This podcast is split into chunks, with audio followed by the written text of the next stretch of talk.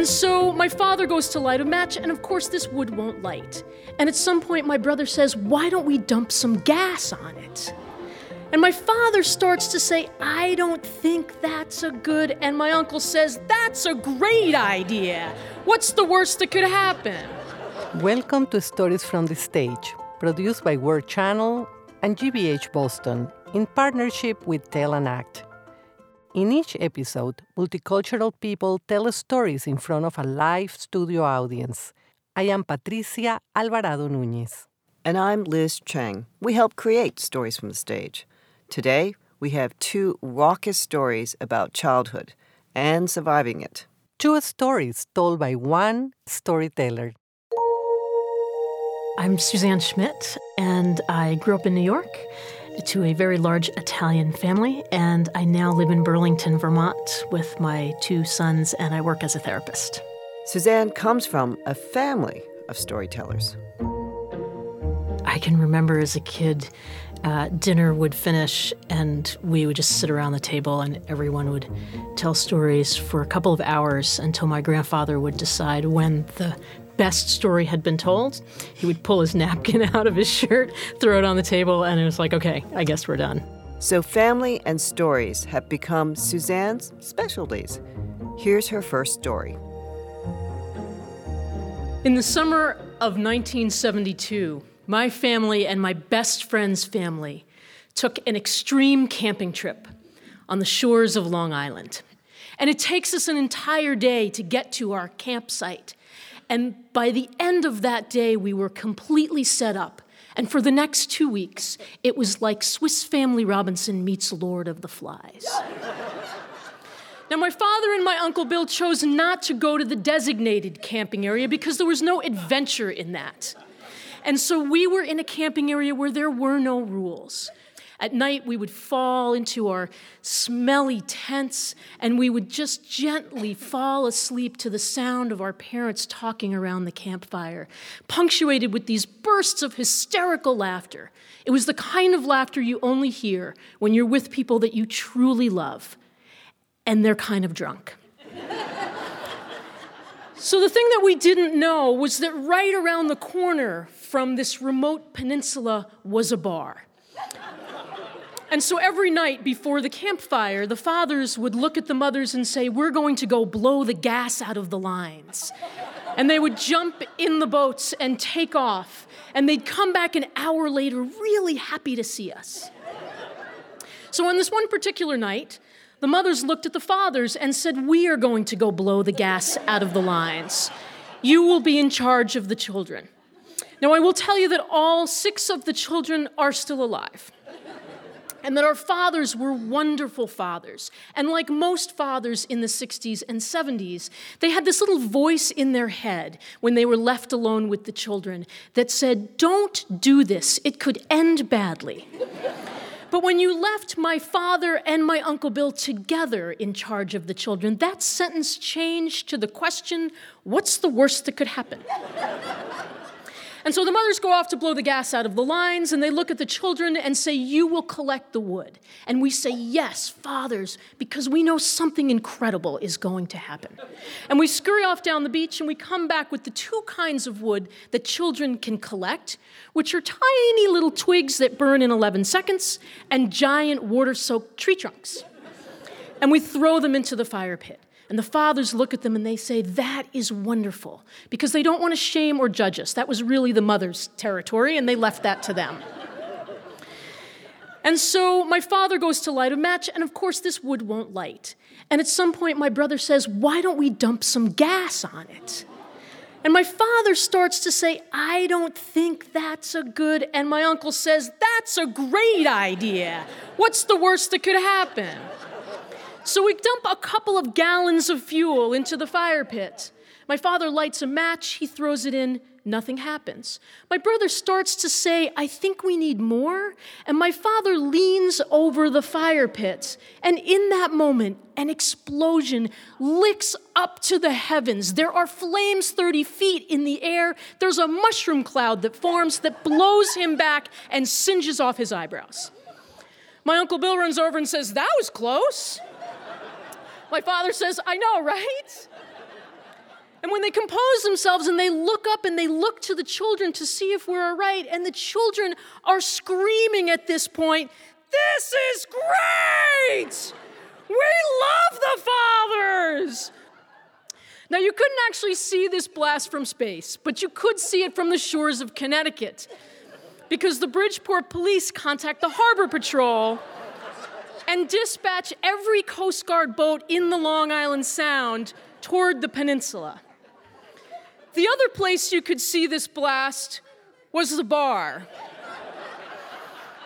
where the mothers were blowing the gas out of the lines.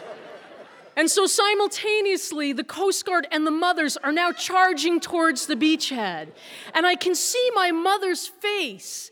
And it's that look that's very familiar for mothers in the 60s and 70s, which on one end is that deep, deep concern for your children, and on the other side is just this unbelievable rage. I looked at my father and I said, I have always loved you. And I am gonna miss you so much. The Coast Guard get to the beach, they set up a perimeter, the mothers break through. Instantly, the mothers banish us to our smelly tent. And we shuffle off once again, saying, We love the fathers. we can hear the negotiation from the tent. The Coast Guard agrees to let us spend the night if we promise to move to the designated camping area the next day. The mothers agree that they won't kill the fathers in their sleep. And the fathers agree that the fatal flaw in their plan was allowing the children to collect the wood. So the next morning, two mothers, two fathers, and six children load 4,000 pounds of camping gear back into the boats, and we head to the designated camping area. And we spend the rest of our vacation waiting on the shore with the other children a half an hour to go in and swim after lunch. And at night, sitting around the tiniest of fires, encased in a Coast Guard approved metal ring, looking longingly at the fathers, thinking, Will the mothers ever get desperate enough to leave us alone with you again? The last adventure that we had together with the fathers was 10 years ago. My uncle had passed away after a very long struggle with lung cancer. And seven weeks later, when my father passed away completely unexpectedly, the children determined that his cause of death was likely a broken heart. We had my Uncle Bill cremated in Florida, where he had gone to live with my best friend. My father was cremated in Vermont, where he had come to live with me and we brought their ashes back to Long Island. We placed them together in a box and we brought them down to the Long Island Sound. We doused it with lighter fluid. we set them on fire and we sent them out. We hadn't really accounted for the tide or the wind. And so, as the flaming box of our fathers picked up speed, it made its way past the Coast Guard station. As the Coast Guard went to jump in their boats to investigate, on the second pass around, the box got swamped. And as they started to sink slowly down before the Coast Guard could get to it, I swear I could hear my father say, That was close.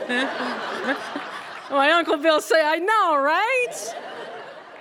And for that one brief moment, our grief just parted because we knew whatever the adventure was, they were going to be there together. And I know that no one could hear that, but if you were in a mile of the shoreline that day, you could absolutely hear the triumphant cries of the six children on the shore screaming, We love the fathers! Thank you.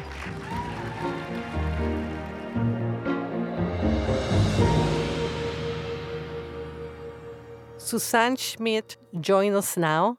Susanne, I gotta say, what a hoot! and such a poignant celebration of family life. Thank you so much. The way you described that, what a hoot. That's how people would describe my family when I was growing up. There was always some kind of adventure and celebration. There was just a lot of joy in my family. I find myself sometimes trying to remember things that people said and how you remember so much. Yeah, well, there was a lot being said in my family. My family were immigrants, German on one side, Italian on the other side. And so there was just a lot of verbose conversation. And so my memories are so tied together with things that people would say, expressions that they had, or just how they would describe a situation. You know, I have seen you mm. perform a few times, and it feels like you have the audience in the palm of your hand. And that's pure power. How much is the energy of your audience becoming a part of your storytelling? It's a big part. I will say during the last year and a half, I have done some storytelling, but it is very different to not have an audience in the room. When I'm in the room with a group, the best kind of feedback I can ever get as a storyteller is the person that comes up after you and doesn't say, Oh, I liked your story or that was great, but says, Wow, your story reminds me of my grandmother or my father or this vacation that we took that went horribly wrong. And that's wonderful feedback because really what you're trying to do is to connect and to help folks connect to you, to help folks connect to each other, and to help folks connect to themselves. So in, in your stories, definitely, you know, we, we feel that connection you had with your family. And are your stories a way to honor them, to remember them forever? Because now we all carry the stories with us, the ones who listen. Absolutely. I think there isn't really a better way to honor someone who's no longer with us than to tell their story and to tell the story of how their lives impacted you. And again, I had a lot of very colorful characters in my family, all of whom were storytellers. And so I think I think they would be really pleased to hear stories about how impactful they were in my life. Do you feel that, you know, the way your father and your mother parent you, could you imagine you having a camping trip like that one with your sons and their cousins? That's a great question. Um, you know, you always think about your own parenting in the context of, wow, I never want to do what my parents did to me in some ways. I've heard that a lot from parents. But my parents were very adventurous. And so a lot of my parenting, when I'm when my kids approach me and say, Mom, like, you know, how fun would it be to take the garage door off and attach it to the back of a boat and then stand on it and get, put, you know, most parents would say, Oh, no, no, that's not safe. And I always think about, what would my father do? My father would say, yeah, let's do that. That would be great. And I love the what can go wrong, right? Right. What's the worst that could happen? Is I think a great line as a parent as opposed to always coming from that place of no, no, no, you can't do that, that's not safe, and just, well, what's the worst that could happen? Coming up, another story from Susanne's childhood. This one involving a Janis Joplin look-alike and a homemade Olympic luge run.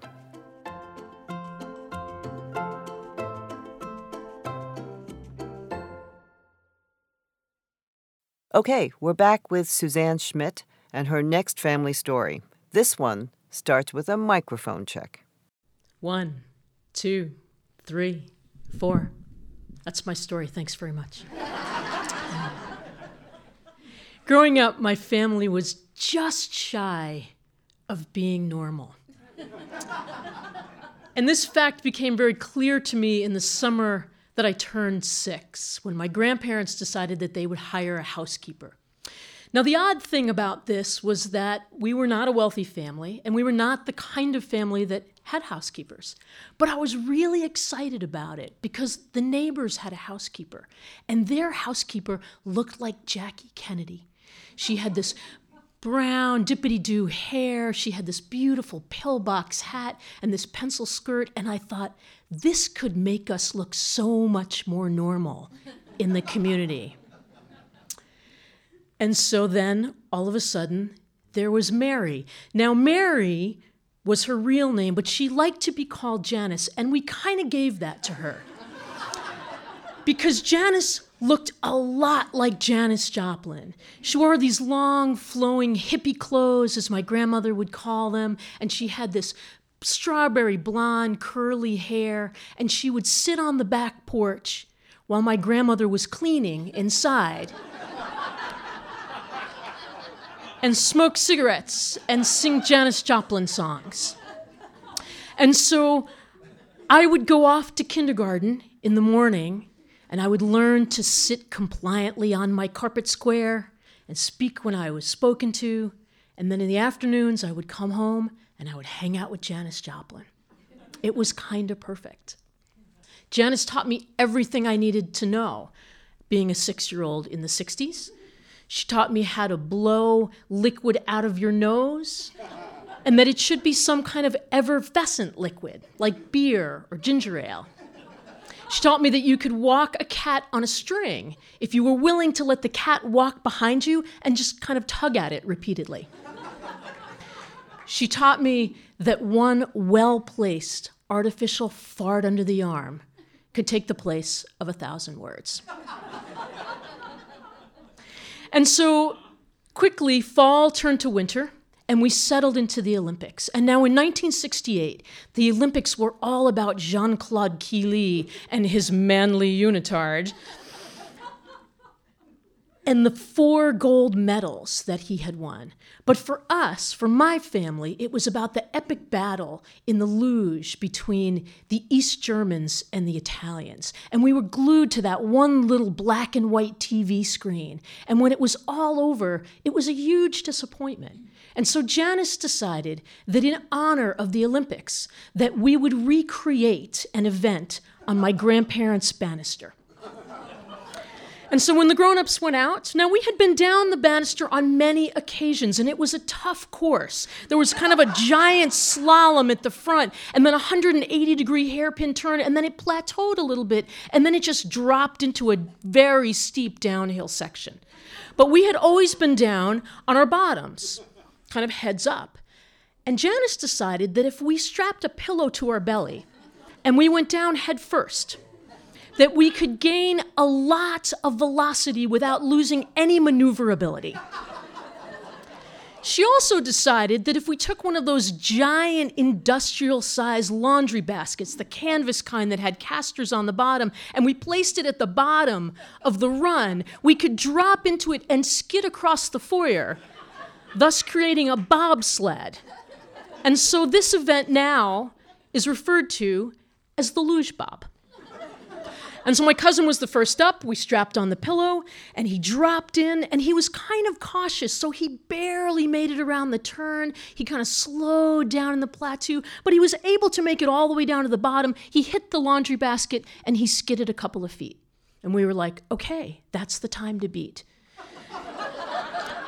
My brother was up next, and like most older brothers, was just wildly out of control. He strapped the pillow on, he came down the first section, he went right around the turn, he careened off, smashing his head into the plaster wall, and then spent the rest of the afternoon crying in the corner, feeling the agony of defeat. and then it was my turn, and I was terrified, but I adored Janis. Janis was really the first girl in my family. All of my cousins and my brother were all boys. It was like being raised by Navy SEALs. And Janice walked me to the top of the stairs and she strapped on the pillow and she touched my hand and she said, It's all you, kid. and I tucked and I dropped in and I came down as fast as I possibly could. I came around the corner. I was moving so fast, my head was spinning back and forth. I hit the bottom section. I landed squarely into the laundry basket. Across the front foyer, she opened the door, out the door, across the street, sticking the landing two inches from Mrs. Tilly's frozen bird bath. My brother tried to challenge the judge and say, I think Janice pushed her out, but the cat was not hearing about it. Later that afternoon, I was awarded the gold medal, which was a chocolate gold coin on the end of a repurposed cat leash. It was the proudest moment of my life. Winter turned to spring, and I came home from school one day, and my grandmother said, Come and sit down, I need to talk to you. And she said, Janice is leaving. And I said, What do you mean she's leaving? And she said, Well, she's going back to live with her family. And I said, But we're her family. And I could tell by the look on her face that it was really kind of complicated. And so I said, Well, but I don't understand. And she said, Well, Janice is ready to go back and be with her family. I fell asleep that night just feeling for the first time what it meant to really lose someone that you loved. Janice was my best friend. In truth, she was my only friend. The next morning, we stood at the bottom of the Luge Bob Run. Janice was packed and ready to go. And I wanted to say to her, I love you. What other family could possibly be better than this collection of weirdos? And all I could say was, Please don't go. She looked at me and she patted me on the head.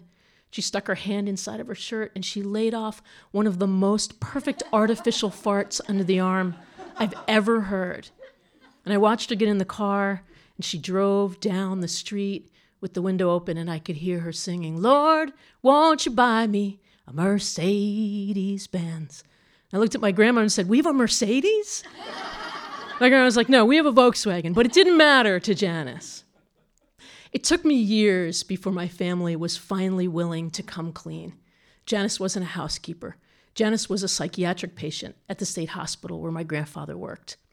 And when my grandfather found her in the ward one day and the nurses said, We need you to give her more medication, she's delusional. She thinks she's Janis Joplin.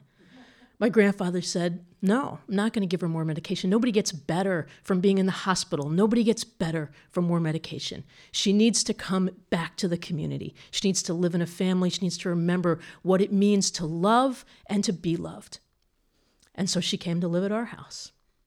I have no idea what became of Janice. I know she never came back to the hospital, but I know that because of her, I became a musician and a mental health counselor and the youngest person to ever win a gold medal in the luge bob.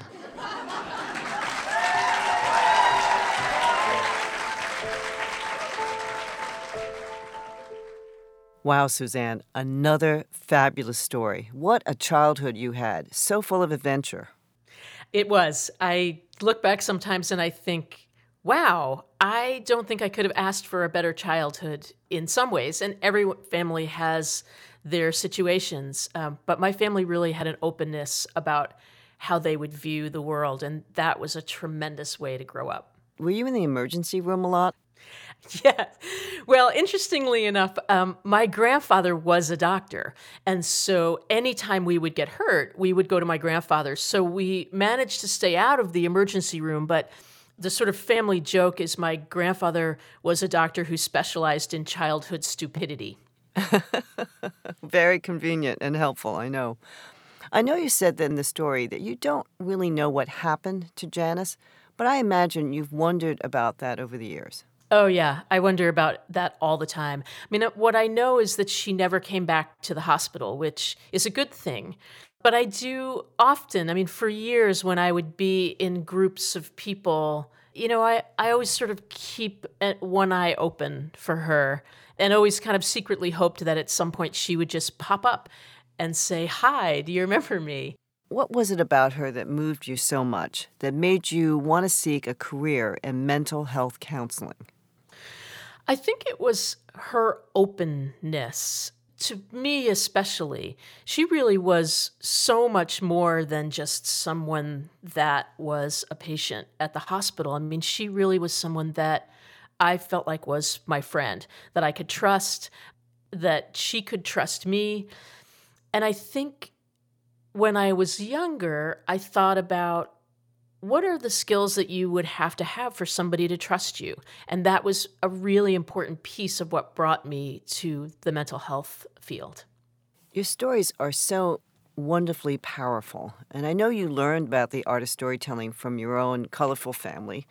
But your job is to listen to other people's stories, especially people in trouble. During these therapy sessions, do you think listening to your clients have helped you in your own storytelling? Oh, sure. I think listening to anyone helps you in storytelling. I think no matter what situation, if you can really deeply listen to someone else's experience, it helps you to make sense of your own experience. And certainly, while as a clinician, I would never share anything that would happen outside of the therapy space. I do, when I work with clients now, say, you know, what would happen if you told that story beyond the space that we're sitting in? And really help people to think about the power of being able to share your voice and your experience.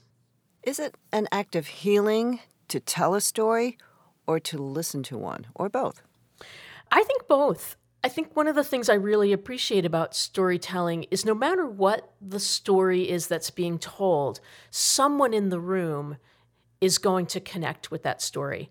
And so I when I'm telling a story, I always think about there's someone in this room that hears what I'm saying in a very deep way or differently than the other folks in the room might. And as a story listener, I'm always listening for those pieces that resonate with me.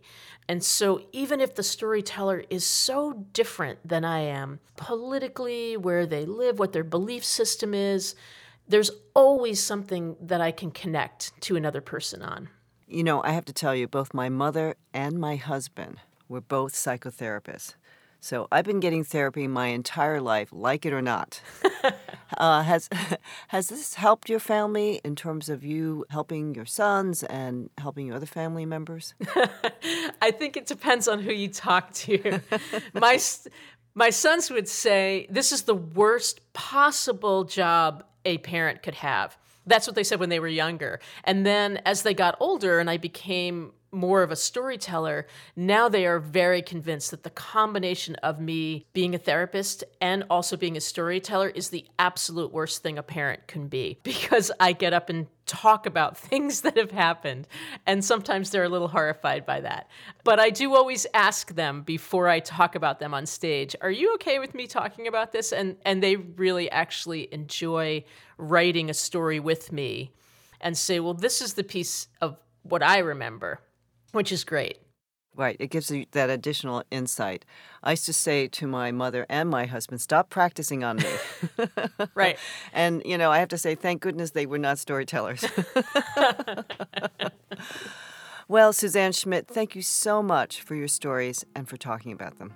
Thank you so much for uh, having me here to talk about them. And that's it for this episode of Stories from the Stage. I'm Liz Cheng and I am Patricia Alvarado Nunez. We will be back soon, and in the meantime, you can hear more memorable stories at worldchannel.org. Share them with people you care about.